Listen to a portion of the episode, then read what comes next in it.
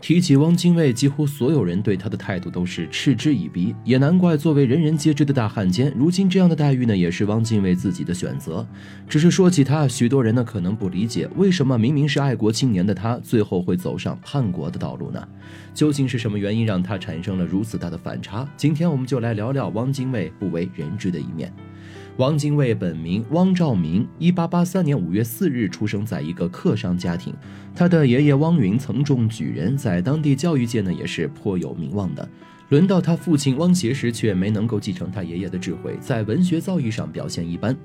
带着一家子搬到了广东番禺，给几个大家做幕僚，拿着微薄的薪水，可对外还要保持读书人的体面，死要面子的结果呢，就是活受罪。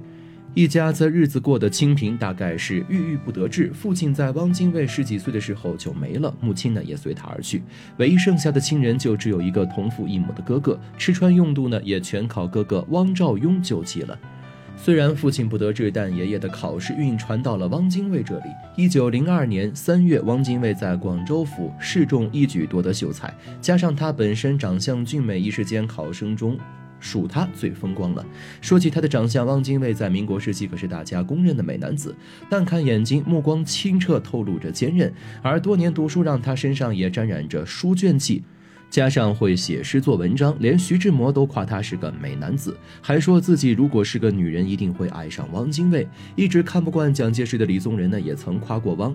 说和他相处是如沐春风，的确，帅哥和美女一样，有谁会不喜欢美丽的事物呢？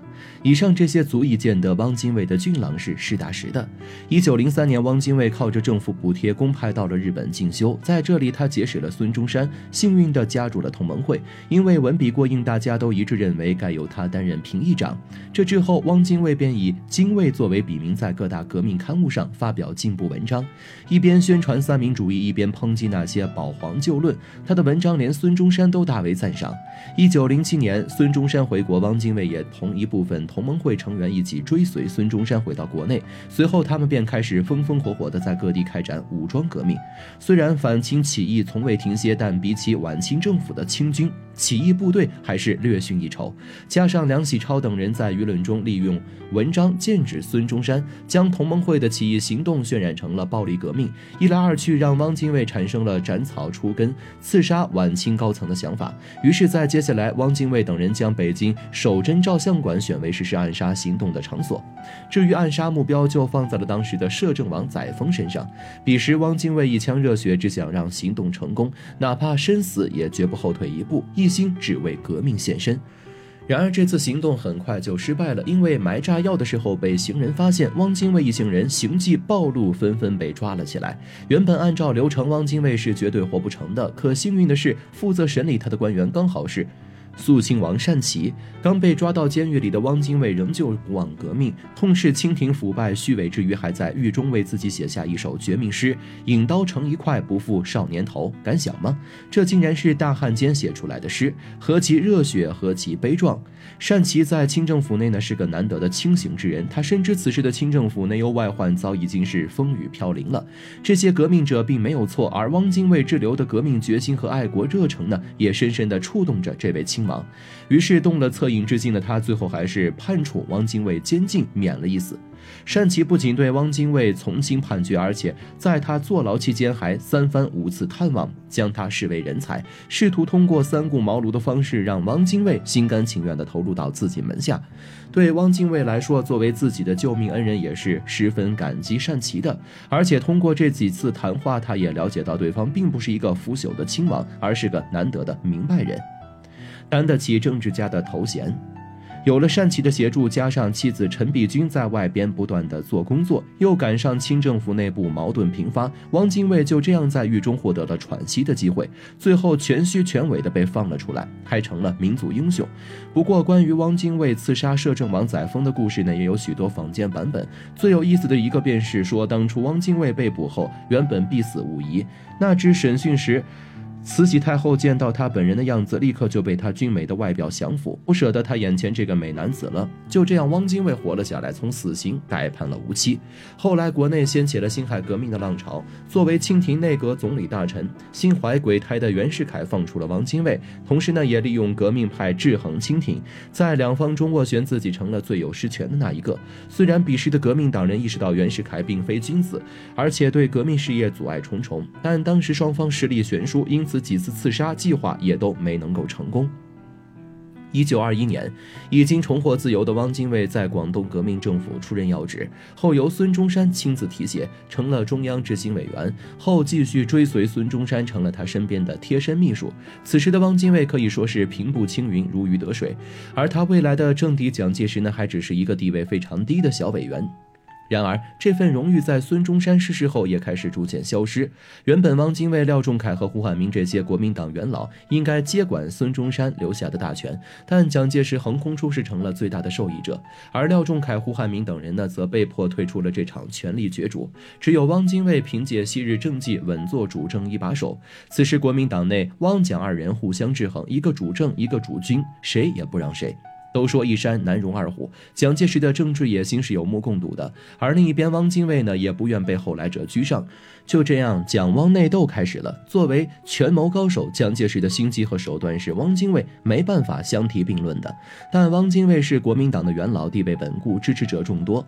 为了打探清楚汪精卫的实力，蒋介石在国民党二届全会召开前向对方提议，否决了王茂功当选中央执行委员会常务委员的资格，自己取而代之。但此时的汪精卫还迟钝的，并不知道蒋介石在打什么算盘。随后当选为委员的蒋介石又拿王茂功开刀，找了个借口将他踢出部队，还让自己的亲信刘峙接替了对方的工作。就这样神不知鬼不觉地把队内的许多重要岗位都换成了自己人。做了这些小动作以后，蒋介石还非常得意地评价汪精卫，说到底呢，他只是个读书人而已，在这场政治角逐中。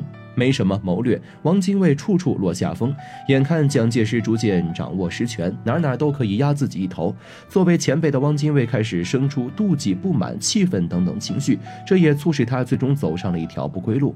首先，我们需要知道的是，汪所奉行的是墨家的“明知不可为之而为之”的人生哲学。这一点可以从汪的前半生的各种事件可以得到验证。无论是参加同盟会。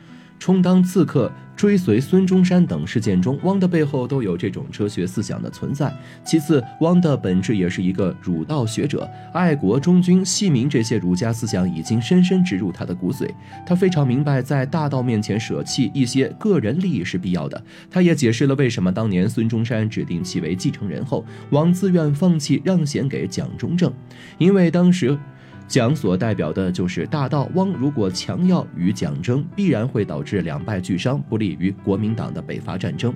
再次，汪也是一个爱国系民的文人政客，相信很多人会否认这个结论，但抛开汉奸的身份，单从汪当政的政绩以事论事来说，这结论并无过错。最后再说为什么要投靠日本人？在抗战初期，汪是一个比蒋更积极的主战派。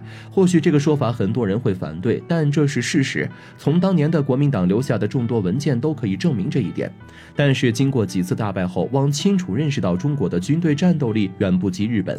这个结论其实早在对日作战前，蒋中正已经有了定论。在这种情况下，汪出现了一次很重要的思想转变，与一些有共同想法的人成立了一个秘密组织，被戏称。称为低调俱乐部，主张与日本和谈。与此同时，蒋也有类似想法，所以与日本签订的和美协定后，要求汪代表国民政府与日方谈判。